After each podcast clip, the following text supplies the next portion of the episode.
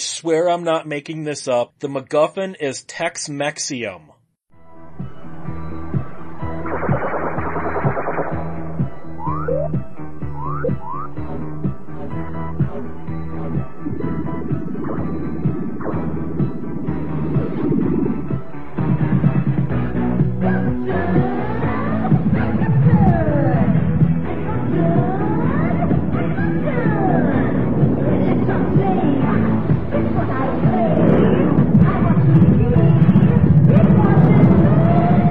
Radiodrome.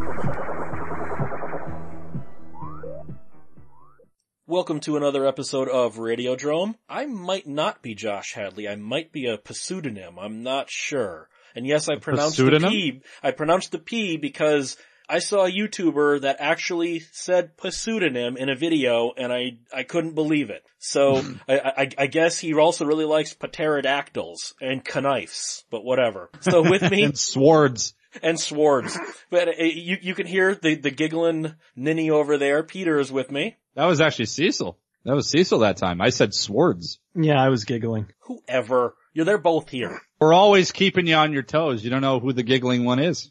I know what could be making you guys giggle. I'm saying this to the listeners. You go to adamandeve.com. You use the promo code DROME, D-R-O-M-E, and you will get 50% off of a single item, three free DVDs, a free sex swing, and free US shipping. Just use the promo code DROME at adamandeve.com. So tonight we're gonna look at, uh, we're gonna do a filmmaker retrospective, but it's not a normal filmmaker retrospective. We're gonna look at hundreds of filmmakers. We're going to look at the Alan Smithee credit. Now, I initially thought going into this episode, it might be kind of fun if we just do it as if Alan Smithee is a guy who made all of these movies, but I thought that would get real old real damn fast. So, w- when you see Alan Smithee on a film, whether, and it's not just always director, we'll talk about a couple of writing credits and things like that, but when you see Alan Smithee on a film, what does that immediately tell you as a film fan? Uh oh.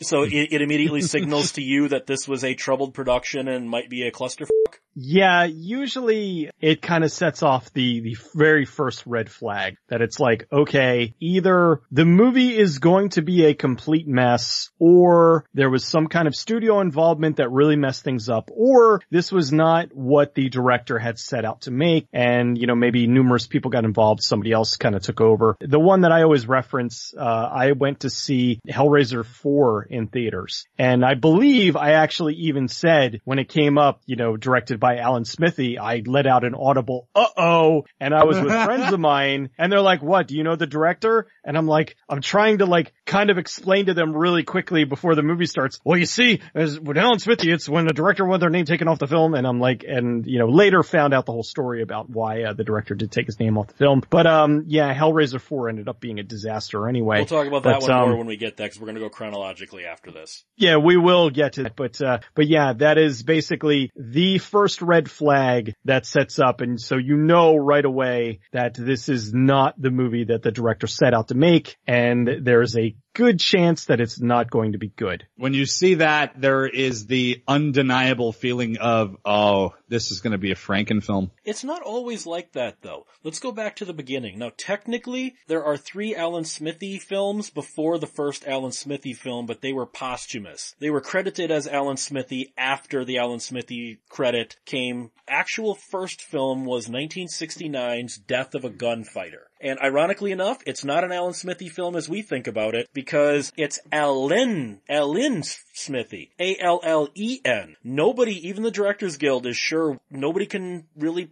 pin down why. After that one Al-N Smithee, they went to the A-L-A-N Smithee title. Hmm. But so for this one, it's, it's a different spelling, but this was a Western, was originally directed by Robert Totten, and he was fired after, after a few weeks of filming because he was clashing with star Richard Widmark. Richard Widmark had the classic thing, and this will come up again later tonight. The reason he didn't like Totten's direction, it wasn't focusing on Widmark enough. He was, hmm. how dare he give the supporting cast close-ups and shots too? What a cunt! He got Totten fired, so Don Siegel came in and finished the film. Don Siegel thought since this wasn't his film and he was finishing someone else's movie, he didn't deserve the credit. Totten didn't want the credit. So they figured we gotta come up with a pseudonym. They came up with Alan Smithee. the legend was born. And it, be, it stayed secret for a long, long time to the point where critics didn't even know Death of a Gunfighter had this behind the scenes turmoil. Literally like the New York Times in their review, quote, sharply directed by Alan Smithee, who, who has an adroit facility for scanning faces and extracting sharp background detail. Or,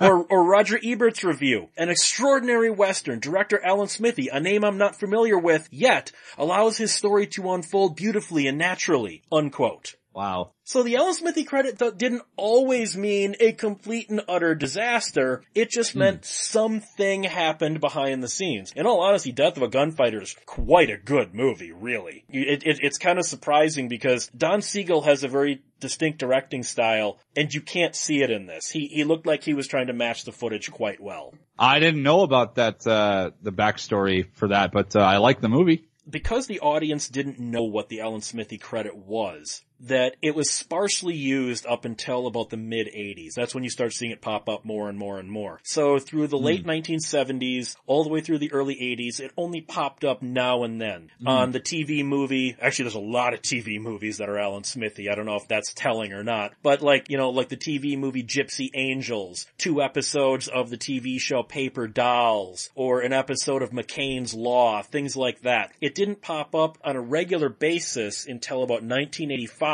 really directed by Ramzi Thomas's Appointment with Fear. I had actually forgotten about till I watched the trailer right before this show, and I went, You're a, you're a TV show guy, Josh. What the hell is Mrs. Columbo? It was one episode of a TV series in 1980. right, Mrs. Columbo, and it's Alan Smithee. Yes, and uh, actually, it, it's weird when you see a single episode or two out of a long-running series that something really, really went wrong. The Alan Smithee credit wasn't the only thing that directors could do. They they sometimes used different pseudonyms. And especially there are some movies that have been disowned by their directors, but they didn't know they could use an Alan Smithee credit or they were afraid to. For instance, David Fincher is very open that he's disowned Alien 3 in every capacity. And he said in an interview that he didn't know he could use an Alan Smithee credit, and even if he did, he probably wouldn't have because you don't want to take your name off your first film. Hmm. So Alan Smithee is not the only way people want to disown their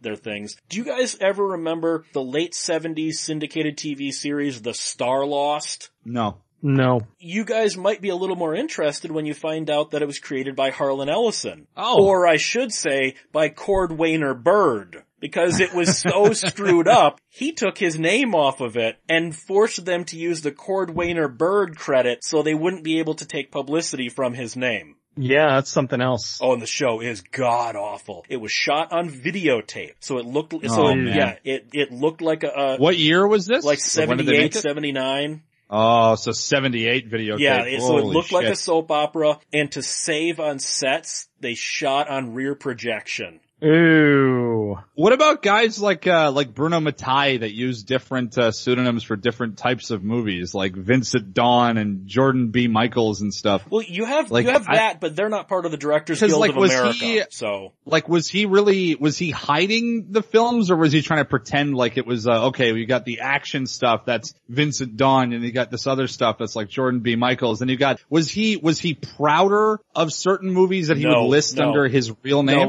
No, when it comes to Bruno Mattei, and especially with uh, Avedato Asinitis and any of the films that he did, one of the reasons that they would have like a Vincent Dawn at the time. The, the film goer was immediately turned off when they saw lots of vowels at the end of a name. They, they, they, they were Okay. trying to fool the audience into thinking that it was an Oh. American like making film. it, making them think it was like an American film. Yes. Because like Vincent Dawn sounds very like that's like an American macho action director. it's also one of kind the best pseudonyms ever. Absolutely really is.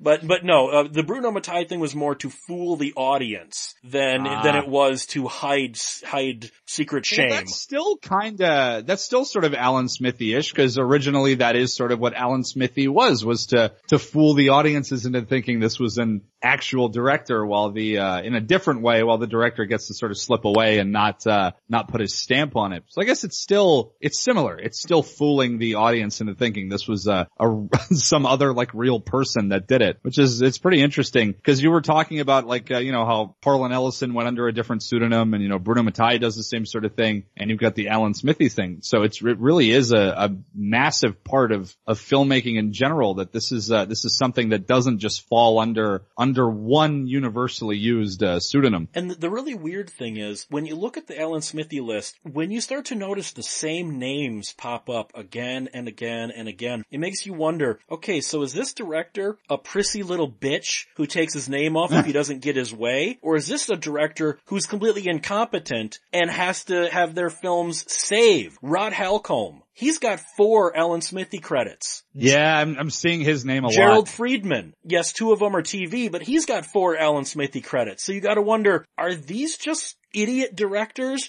or are these prissy little bitches? Somewhere in the middle. Sometimes it's prissy little bitches and sometimes it's just repeat, uh, folks that have gotten repeatedly screwed. I, I mean, you know how, I mean, you've, you've been on s- films before, so you know how things can go in a complete wrong direction. And it doesn't take much to head it there. All you have to have is one producer that shows up one day when things maybe aren't going as well as they can and they panic. You know, you get a director who maybe is trying to do something a little bit different or making something a little more off guard, you know, and you get a director on there who, uh, they want something mainstream and they didn't sign on for this and they, you know, are showing an investor who gets upset and they, uh, panic. And then next thing you know, uh, they're call, you calling for major changes and the director just wants his name taken off of it. It's just somewhere in the middle. Well, because like in the case of Jerrold Freedman, he directed the pilot episode of MacGyver in 1985. And he gave an interview to a MacGyver fan site in 2015 where he said the reason he took the Alan Smithee credit on that was he just was not happy with the final edit of, which makes me wonder, hmm. he also directed an episode later in the first season of MacGyver after he had known about that where he also took an Alan Smithee credit. So you kind of go, dude, did you not learn your lesson with these producers the first time? Well, sometimes it's a job, you know? It's like you do it and then you get, I mean, he got paid either way. But then you have stuff like the, the Twilight Zone episode, Paladin of the Lost Hour, the 1985 series, is a really strange Alan Smithee credit. So you had director Gilbert Cates come in to direct a Harlan Ellison story, and we all know how Harlan Ellison is. Gilbert was just incompetent. He, he was letting, this was what turned out to be Danny Kaye's last television appearance. You know, dancer, actor Danny Kaye. Gilbert was letting Danny Kaye call the shots. He was just completely kowtowing and letting Danny Kaye decide to cut Glenn Turman out of shots, how camera angles would set up, and Danny Kaye basically ghost directed it for Gilbert Cates. So Ellison hmm. lost his shit. He was a producer on the Twilight Zone. He lost it at how badly Cates and Danny Kaye were screwing his story up. So Kaye quit, Ellison took over, uncredited, and filmed the rest of the episode, and then tried to save it in editing. By the way, the episode goes on to win an Emmy and three Writings, Writer Guild awards. So it's not like Ellison screwed it up at all, but Cates was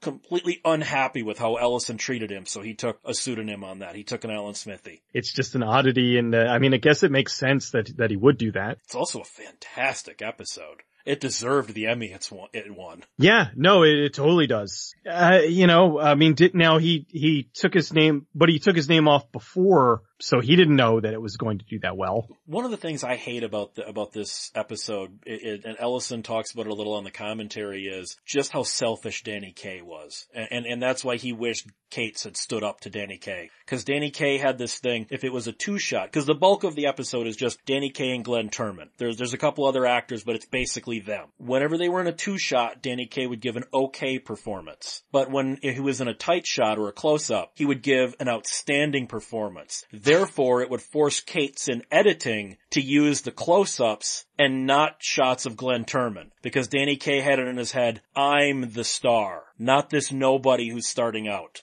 That is just, you're an asshole. You're not the star. That's some, uh, that's some pig-headed shit right there. That shows the, uh, ego that some, uh, actors can have. It- it's really strange. Like I, don't think this this uh, goes for every actor in in Hollywood or people that are trying to be actors, but a lot of them are. They seem to be very strange, insecure people who have this idea that they're bigger than this person or they have the right to treat somebody like shit because they're in that position. And I think that's a that's a prime example of something like that. Is the a, a lot of the the toxicity that comes with Hollywood is is people like that and working unfortunately with people like that. I don't know if you guys have ever seen this movie, but have you, either of you ever seen 1985's Stitches? It was very much like Police Academy at a med school movie. I think I think I have. Um, who's who's in that one? Parker Stevenson, Jerry Lewis, Tommy Koenig, Eddie This Albert. was in, I uh, think I think I may have seen it on like this was in '85. Yeah. Comedy Central or something. yeah, I saw it like once. Well, it's an Alan Smithee film. I remember loving this as a kid. I saw it again as an adult on VHS in late 90s and went, wow, this thing is horrible. So in retrospect, I can see why, why,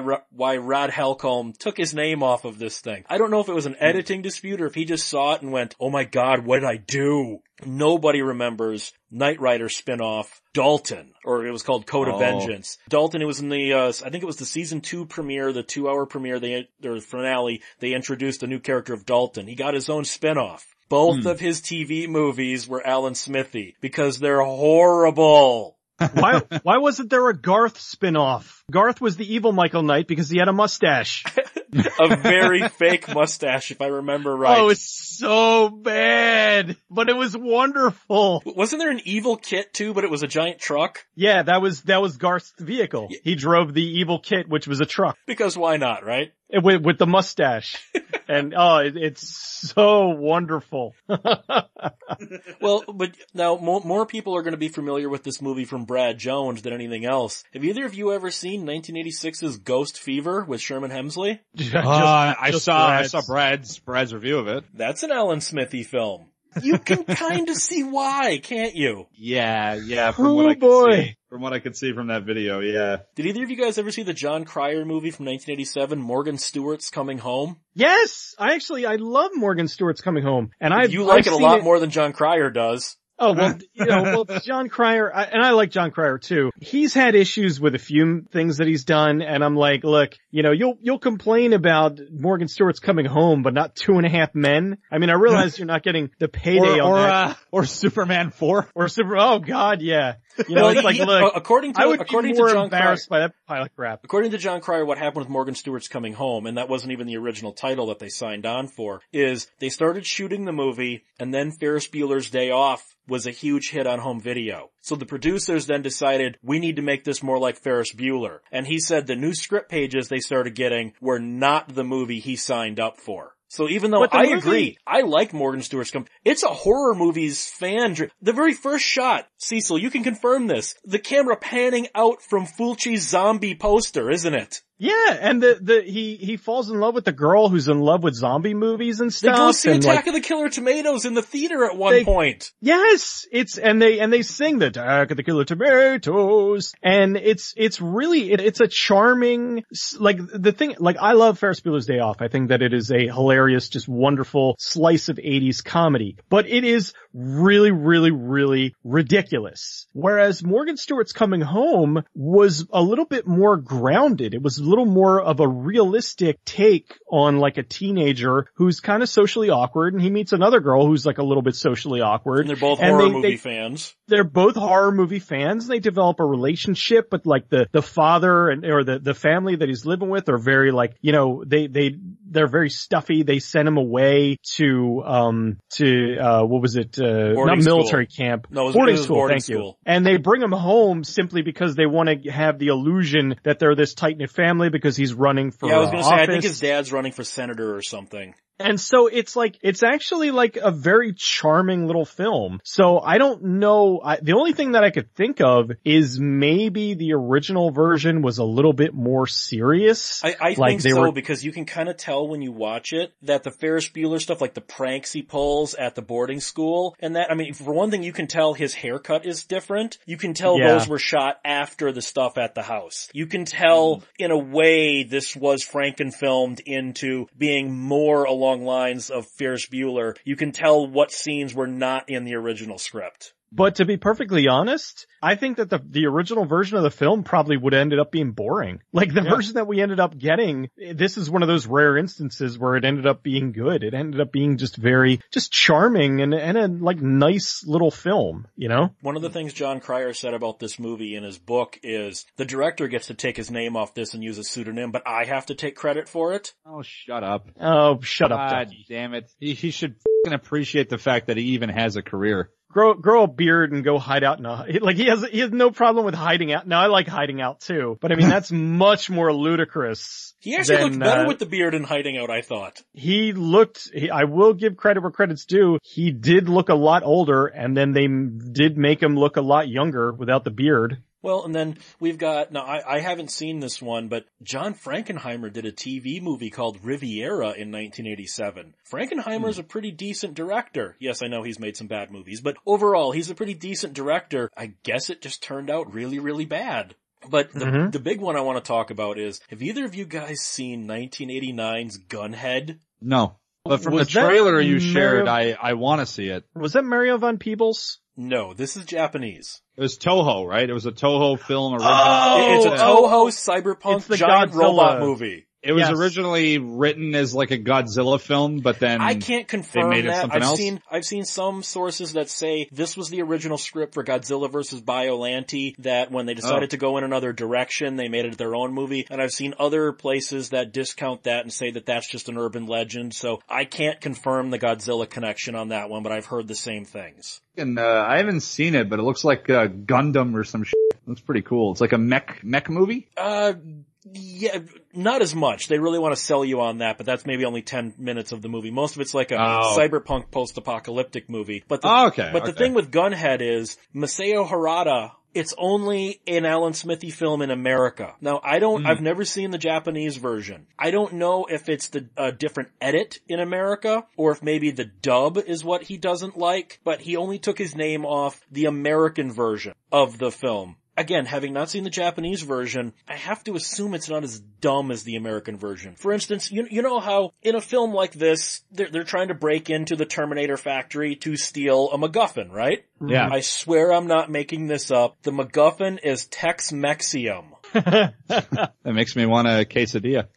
Exactly. Unоб- I- unobtainium. I- yeah, honestly, James Cameron cited this as one of his favorite films. I'm not kidding. I just read that. I'm, I'm reading the trivia for it right now and actually confirmed was based on an idea for Godzilla versus Biollante in which Godzilla would have fought a giant robot. Um, and there's a whole bunch of other, the, the concept for the film came from a story, uh, a story contest that Toho held in 1986, which was to decide on the narrative for the next installment in the Godzilla series. So this one's got a whole lot of weird background stuff going for it. Again, I can't speak to the different edits, but the American version is edited like mad. The scenes don't flow together. There are random insert shots that have nothing to do with anything else, and I swear certain parts of scenes are edited in the wrong order. For instance, there's a scene where they're getting attacked by unseen androids in an elevator. You clearly see something break through the ceiling, and then they're hmm. all shooting through the floor. And then I went and looked at the scene again. That's hmm. actually this floor being broken, but they flipped it to upside down to make it look like it's coming from the ceiling. Oh, it's an honestly fuck's sake. incompetent edit. Oh, I dare you to watch this movie and try and go, there's no, and, and think there's no narrative flow to this. It's just random scene after random scene with characters we've seen before. Gunhead stands for Gun Unit Heavy Elimination Device. This yes, is awesome. it, it- it- by the way, it's spelled head, G-U-N-H-E-D, not E-A-D. Gunhead. Gunhead. I cannot imagine the Japanese cut had them hunting for Tex-Mexium. no. I can't imagine that. You have the same thing with like, okay, how Harada took his name off just the American cut of Gunhead. David Lynch's Dune. That's an Alan Smithee film when you watch it on television. David Is it Lynch- actually? Yes, David Lynch hated the TV edits because for one thing, the TV edits put back in scene, deleted scenes that he cut for a reason. And so Mhm. if you look at the TV version, it, it's directed by Alan Smithee. I never noticed that. Richard Stanley has said when he saw the Miramax version of Dust Devil, remember Cecil? He didn't know he could take an Alan Smithee film. Remember when we talked to him? Yeah, yeah, he didn't He, know. he, he was and- so, he was so uh, of a noob at this, he didn't know that that was an option. Yeah, and he, he spent a long time reacquiring the movie, and so he could be proud of having his name on there, and he should be. Because his version is the de facto version that should have been there, that should have been released to begin with. Oh my god, the Miramax version's unwatchable. The Miramax version is god awful. It's, it's, it's a train wreck. And I remember being really upset because I was such a fan of hardware and I was like, what the hell happened? You know, and I was young and stupid at the time. So I, I just was like, oh God, I guess, you know, I don't know what happened. And I was like, I just had a bad film. And then years later, I find out that, uh, you know, he got completely hosed. Well, then in, it, we got a whole bunch here in 1990. 1990 was a bad year for the Alan Smithee credit, or a good year, depending on how you look at it. Have either of you ever seen the, the Dennis Hopper directed film with Jodie Foster, Catch Fire? Or perhaps you saw it under its other title, Backtrack? No. I don't think so, no. Catch Fire slash Backtrack. Take a look at this cast. Okay, it's directed by Dennis Hopper as Alan Smithee, and it stars Dennis Hopper, Jodie Foster, Dean Stockwell, Vincent Price, John Turturro, Fred Ward, Julie Adams, Bob Dylan, and Joe Pesci. And this is an Alan Smithee film. Wow. Whoa. What happened was Dennis Hopper turned in his cut, which was just under two hours long. And the studio just said it was too long. They didn't dislike his cut, but they said he's gotta cut a half hour out. He refused. So they said, fine, we'll do it. So he took his name off of it when it was released as Catch Fire. But then he put all of his scenes back in, and then when it was released to VHS and cable under the title Backtrack, that was directed by Dennis Hopper. So only hmm. if you saw this movie theatrically, it was an Alan Smithee film. Cecil, last week you and I talked about Solar Crisis. That literally feels like two different films, doesn't it? Like all the Corin, as I said last week, all the Corin Nemec, Charlton Heston stuff really has nothing to do with the, all the rest of the Tim Matheson and Peter Boyle stuff. Those two, it's like two different movies happening at the same time, isn't it? Yeah, I'm like, why is Parker Lewis in this space movie? It's like he's not. He's on Earth. He's not in the space movie. Well, he's, well, that's what I'm saying. He's on Earth during this space movie. Like, it's, And he's getting chased really- around by Charlton Heston as his grandfather? It's it's very odd. Yeah, it really. Uh, th- there are times where, like, I mean, I, you know, you know, it's not going to happen. I mean, I wonder if moving forward, if we're going to see m- more original cuts of things, like with stuff like that, when they say a lot of people don't realize, you know, the term cutting room floor. There was a time where the reason why they called it the cutting room floor was because the film was actually landing on the floor of the cutting room. They were they were removing it, and it was never really meant to be seen. Whereas a lot of things now, everything's done digitally, so they have, uh, you know, they, they'll have it on a hard drive somewhere. So there's always the possibility of reincorporating scenes back into a film. A lot easier than it used to be. But with movies like that, you gotta wonder, what was the original cut? Like, what was the Corin Nemec, Charlton Heston stuff put in place of? Exactly, because their stuff clearly was not part of the original film. Their stuff was clearly all reshoots. I would be surprised if either of them were part of the original film at all. Oh god, yeah, they like probably like a year or two later, they brought them in to uh, to do some reshoots. It sounds like fun. We're still in 1990. Do either of you remember the Cheech Marin Ozploitation movie, A Shrimp on the Barbie? Oh God, no. I But I, I, I'm, I'm very curious to see it though. No, you in don't name want to. only. I, I rented this because, you know, I'm a big Cheech and Chong fan. So I'm like, oh, Cheech is in Australia. Wow, this is so not funny. I don't know what actually happened on this one, but director Mi- M- Michael Gittelbob, Gittelbob, Gittleeb, whatever, he had his name taken off of it, and maybe it's just because the movie's shockingly unfunny. Could be. Did either of you guys see 1991's Blood-Sucking Pharaohs in Pittsburgh? Yes. That's an Alan Smithee film. God, of course it is. um, I enjoyed it personally, but being being from Pennsylvania, I think I was required by law to watch any movie with uh, Pittsburgh or Philadelphia in the title, and that's why I watched the uh, was it the trash picking, field goal kicking Philadelphia phenomenon with, with Tony Danza. But um, yeah, yeah, bloodsucking pharaohs in Pittsburgh. Um, it's terrible, but it is the right kind of terrible. Oh, it's fun. Yeah, that's what I'm saying. Like, like your average moviegoer would not watch it. But if you are the kind who listens to this show and enjoys what we talk about, you will probably love the shit out of this movie. I mean, come on, can you not be drawn to blood-sucking pharaohs in Pittsburgh? How, ca- like, that was what got me. I mean, it's like, I, I, but I fall for a stupid title. Like, I watched, uh, rug, su- was it oversexed rug suckers from Mars?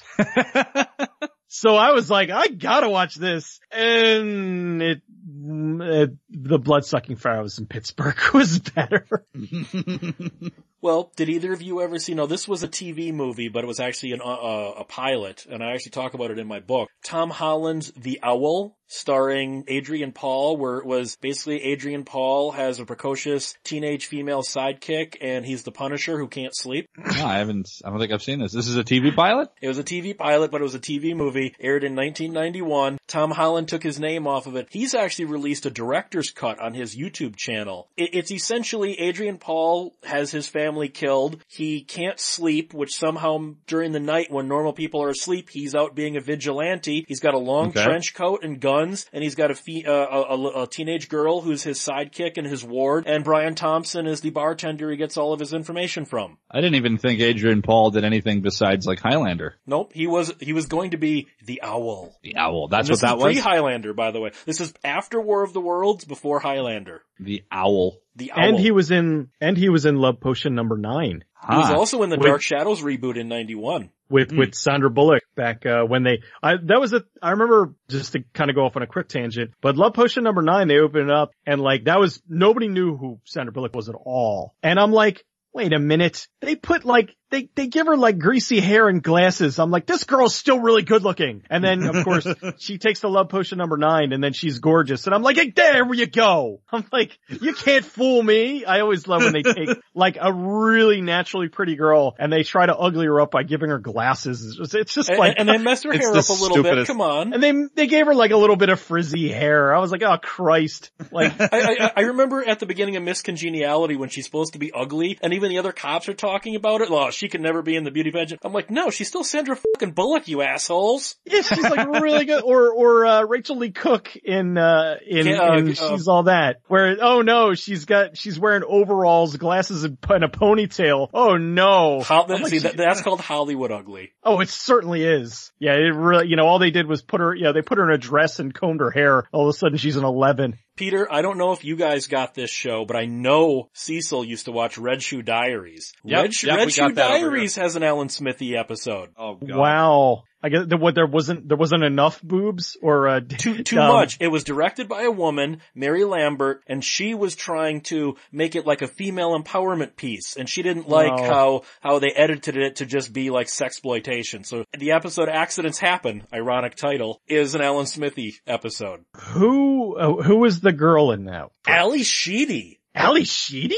This was the Ally Sheedy episode. Okay, then no, it's not, that's not the one I'm thinking of. Let's be honest here. Shows like the Red Shoe Diaries are, are, they're meant to empower the penis. Alright, like that's, Okay, That- that is Cecil. I'm going to stop you. You need to back up. Explain to the audience who maybe didn't understand what what what was Red Shoe Diaries and why was David Duchovny reading softcore chick porn on cable? uh, well, what was the, he got dumped, like really, really, like horrendously bad. I think he got left at the altar, uh, maybe. Or he got, yeah, yeah, he got, he got a runaway bride or whatever the shit. And so he's just re, like, so all of these like women are just sending him their, their naughty stories. he took out an ad in the paper asking for them. Yes, and they're all sending him his naughty, and he's reading their uh, their stories, and uh in that that awesome David, you know, pre X Files David Duchovny voice. It- It's always him and his dog walking along the tracks, reading these letters, which we see a- are very thin stories with lots of boobs. Uh, to to a mild saxophone playing in the back. It was the 90s. The saxophone was implied.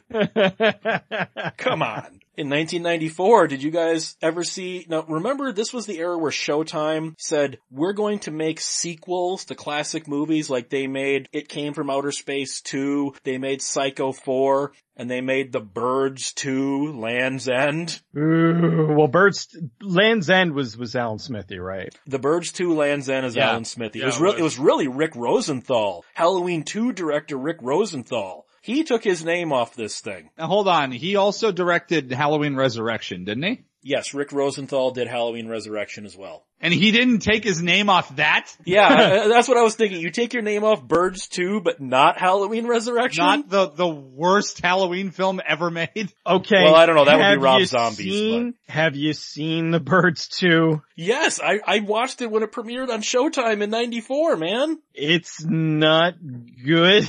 Neither is Halloween Resurrection. No, I know, but I think that like, I think that, you know, what, like Halloween Resurrection, a little more high profile. Birds 2 is, is, um, is just, yeah. Birds 2 didn't have enough trick or treat motherfucker. I, I will say for Birds 2 though, Brian Johnson looks like he's really trying, doesn't he? Oh, Well, he's I- always trying. Honestly, think- he's, he's, he always puts in an effort. oh yeah. Well, I think the actors were, were trying to be a good, in a good movie. Every, it just, it, it just wasn't good. And then there's a whole lot of TV movies I'm skipping over, like Lifetime movies like While Justice Sleeps. What? Wild Yeah. I'm, I'm intrigued. Of course you are. And, Yeah. And, and then, and then we've got from the MacGyver Alan Smithees, we've got Jerrold Freedman on the O.J. Simpson story TV movie. He took his name off that too. What a surprise. And then we come to the last pure Alan Smithee film, and I'll explain why in a moment. But we have Hellraiser Bloodline. This is the last, like I said, pure Alan Smithee film. Now, before we, we get into this one, I have not seen every Hellraiser movie. I think I quit watching after Bloodline. Bloodline is the fourth one, right? That's the Bloodline's one, the that's one in space. That's in yes. space, yes. Okay, so I know that's that's exactly where I can quit the franchise. That's a Smithee film. Yes, it is. It's No actually, kidding. it's actually Kevin Yagher who directed the bulk of it. He didn't direct all of it. What happened was, this was Dimension, or, I can't remember if this was, was this Miramax or were they Dimension yet? I don't remember. Uh, I believe it was Dimension. It was Yeah, still I think it Dimension. was Dimension. Okay, so, so basically the Weinsteins came down, they saw Yagher's rough cut. Basically, he was trying to tell a good story, which meant Pinhead didn't appear till the 34 minute mark in his rough cut. They're Okay. like, unacceptable. This, we're selling this as a Pinhead movie. You need but more come Pinhead. on, it takes him a long time to show up even in the first and the second one. Like what the f-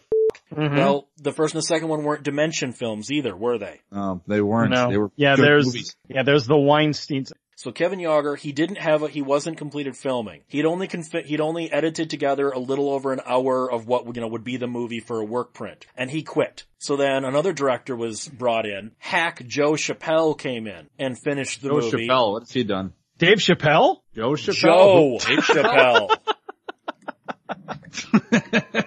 Hellraiser. oh my god, Hellraiser directed by Dave Chappelle? That'd be brilliant. Come would- on! I bet that would be great. This is actually Halloween 6 Curse of Michael Myers, the second director that came in, Joe Chappelle. Oh, this Oh, is a Jesus guy Christ. who's made a career out of finishing other people's films and wrecking them. Doing it badly. Yes. So, Hellraiser Bloodline, you can almost tell when you watch it what was shot by Jagger and what was shot by Chappelle. That movie is unforgivably bad. It's offensively bad. I, I tried, I quit. I quit the, I was gonna, I was having like, uh, I wanted to marathon all the Hellraiser movies and I had them all ready to watch. I went one, two, three, which I'd already seen. It was like, I want to watch the rest of them. And I got to Bloodline and by the end of it, I gave up. I was like, no, I'm not watching the rest of these fucking movies after that. That's it. That ruined it. Hellraiser, Pinhead isn't cool anymore. This was garbage. Like, I really think it's, it's one of those unforgivably bad films. It, it went to directions it never should have gone into. We never needed to take Pinhead to fucking space. There was still so much more you could have done on Earth with that character. And the whole thing is practically a, goddamn flashback. It's like this Victorian era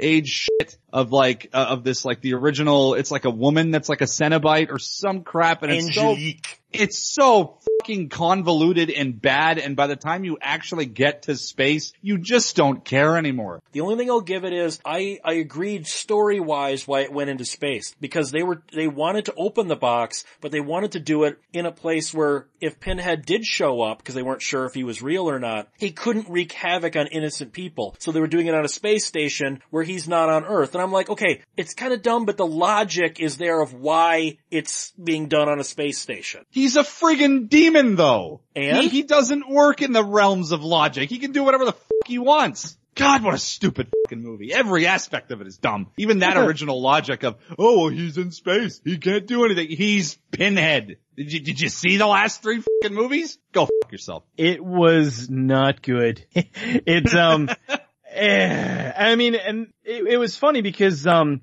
the only thing I will say, it gave me a better appreciation of three, and I never like really disliked three. I kind of, I thought, you know, three had, had its problems. If you but, remember uh, from our retrospective, I really did. uh, yeah, I know, but that's what I'm saying. Like, but then like, what, like, cause two was so good. Oh God, two And was then- amazing. Two is amazing, and then going to three, and it's, it is kind of a steep drop off. But then going to four, it is a gigantic drop off. See, this was, Hellraiser Bloodline was 1996, and it was two things that happened in 1997 and 1998 that killed the Alan Smithee credit, although it's technically still alive, but I'll get into that in a moment too. So first you had an Alan Smithee film, Burn Hollywood Burn, come out. I personally think is funny as hell and it's one of the most savagely brutal indictments of the Hollywood system I've ever seen. But ironically enough, director Arthur Hiller didn't like Joe Eszterhas's edit of it and took his name off the film. So the film that was satirizing the Alan Smithee phenomena and was all about empowering directors actually had its director take its name off.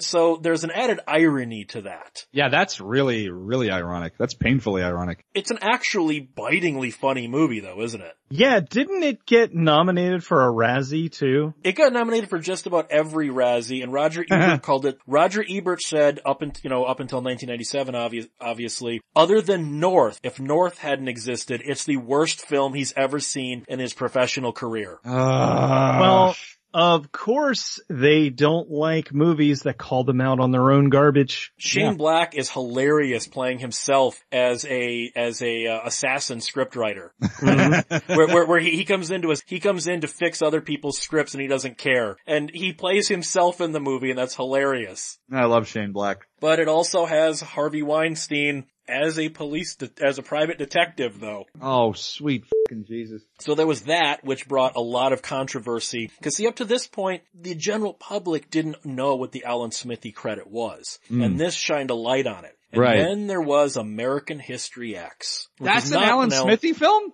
No, it's not, but I'll explain how these things are connected. Okay. So Tony Kaye made American History X and he was very vocal right up front. He did not want Edward Norton for the lead. According to the producers, he didn't offer a viable alternative, but he didn't think Edward Norton was right for the part. And he said in retrospect, after working with him, they each made a, a little bit, they gave a little bit and took a little bit from each other. And he said Norton absolutely deserved his Oscar nomination for the movie, but in mm. pre-production, he didn't think he was right for it. He says mm. after the fact, Norton absolutely killed it. So turning Norton down at first planted a very bad seed with Edward Norton and director Tony Kaye. Now hmm. Tony Kaye is a perfectionist. When when he was editing the movie, New Line was not happy with how long he was taking. Not not with his edit, they were not happy with how long he was taking. He said he wanted a little bit more money. There's a few scenes that are missing that he didn't realize he needed, and he needed some more money. They made the calculated mistake of allowing Edward Norton to sit in on the editing sessions. Edward Norton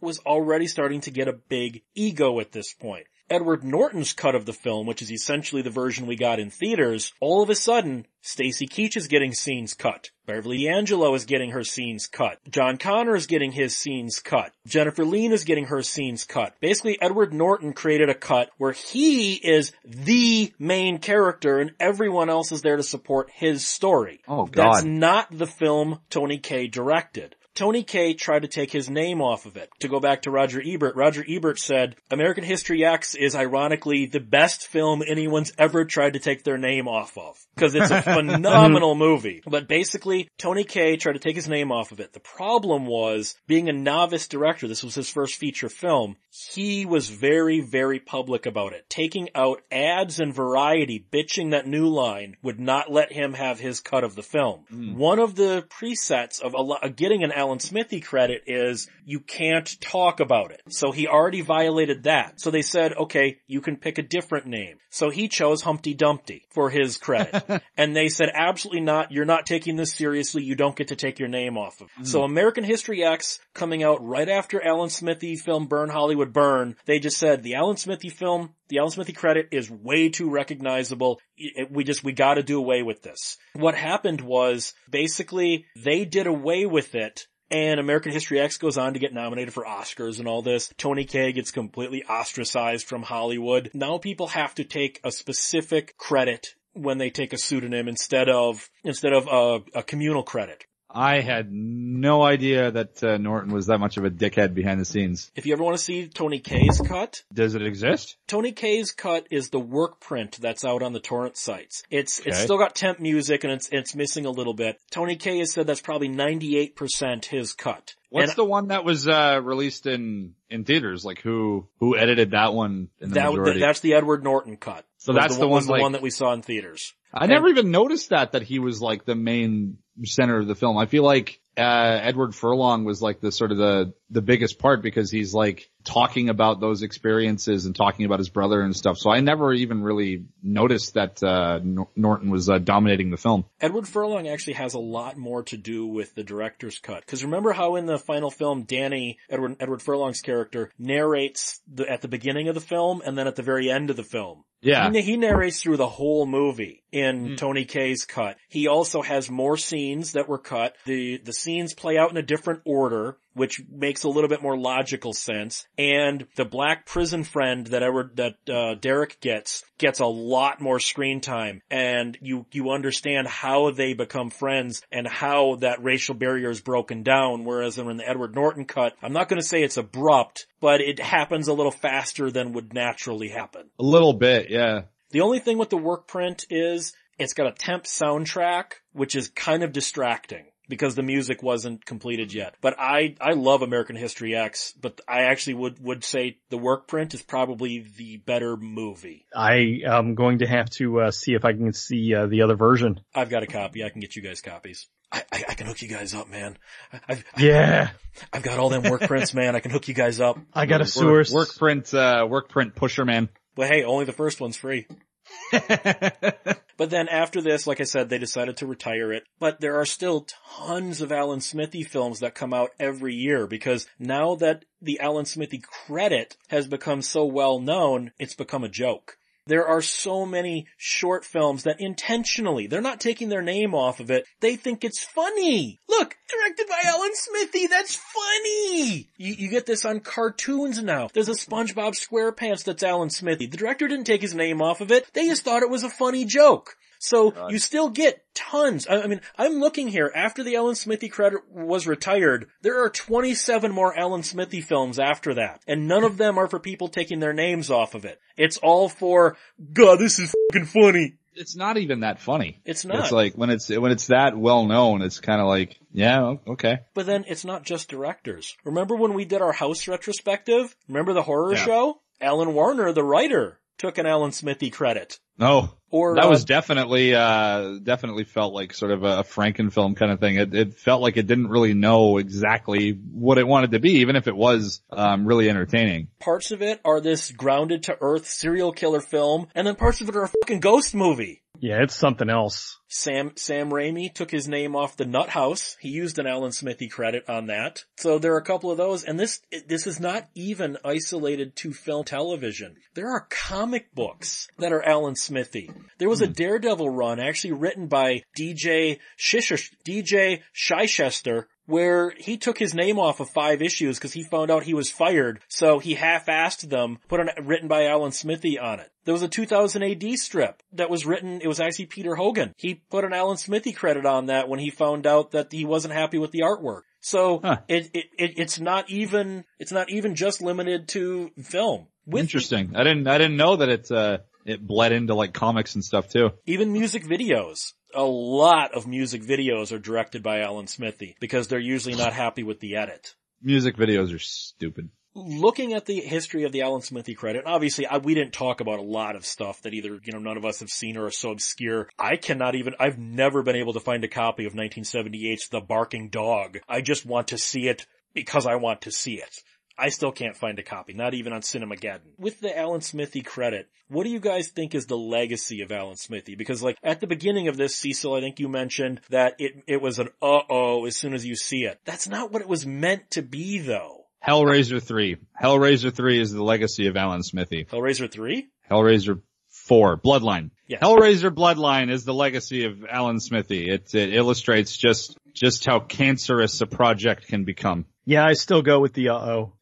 Whenever I run into something, it's like, uh-oh. But I do think it's silly that it has become, uh, w- once it got better known and people started kind of co-opting it, that's the problem with a lot of this stuff is that you get people that are growing up in that and they think, oh, I'm going to be the one who does, you know, puts the Alan Smithee on there. It's like all the people who still use the, um, I'm going to put the Wilhelm scream in the movie. And it's Oh, like, if you yeah. really, if you really want to be funny, use the, the Tom, the Tom Cruise scream from, uh, the Mummy trailer. oh, the, I, I would actually like to. See, I would actually like to see instead of the Wilhelm scream, somebody, some mainstream movies got to start using the Reb Brown scream. Start using that as your go-to. yeah, It has to be done in the next Captain America movie. yes.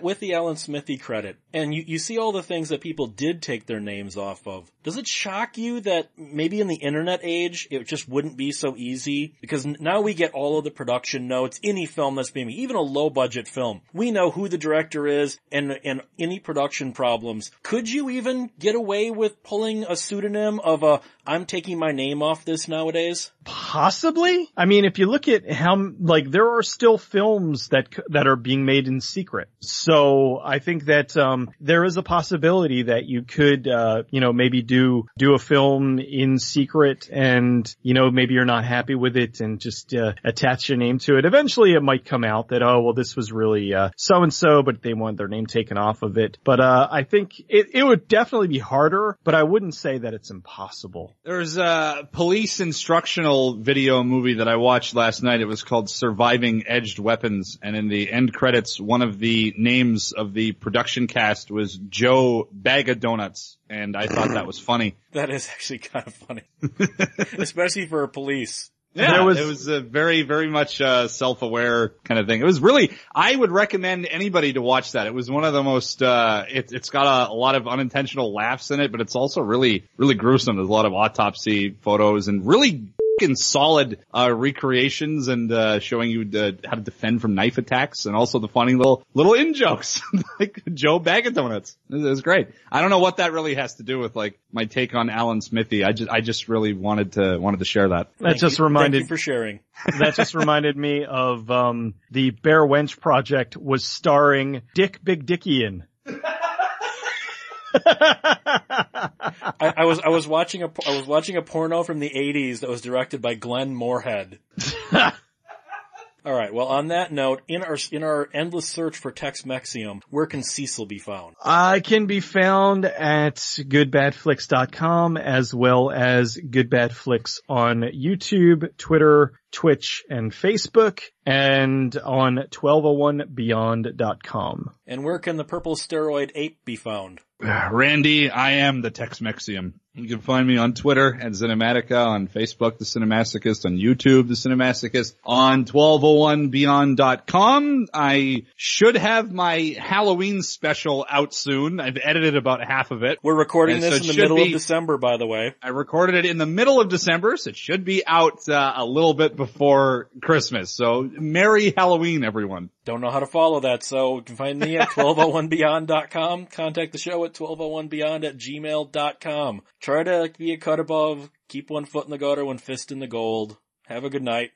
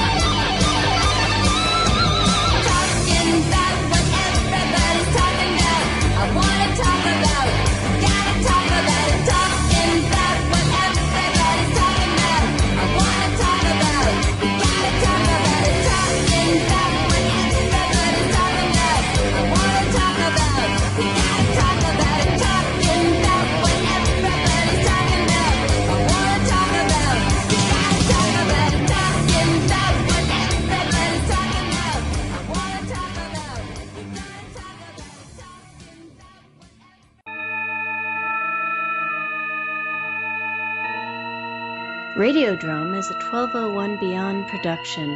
Find it and other great content at 1201beyond.com.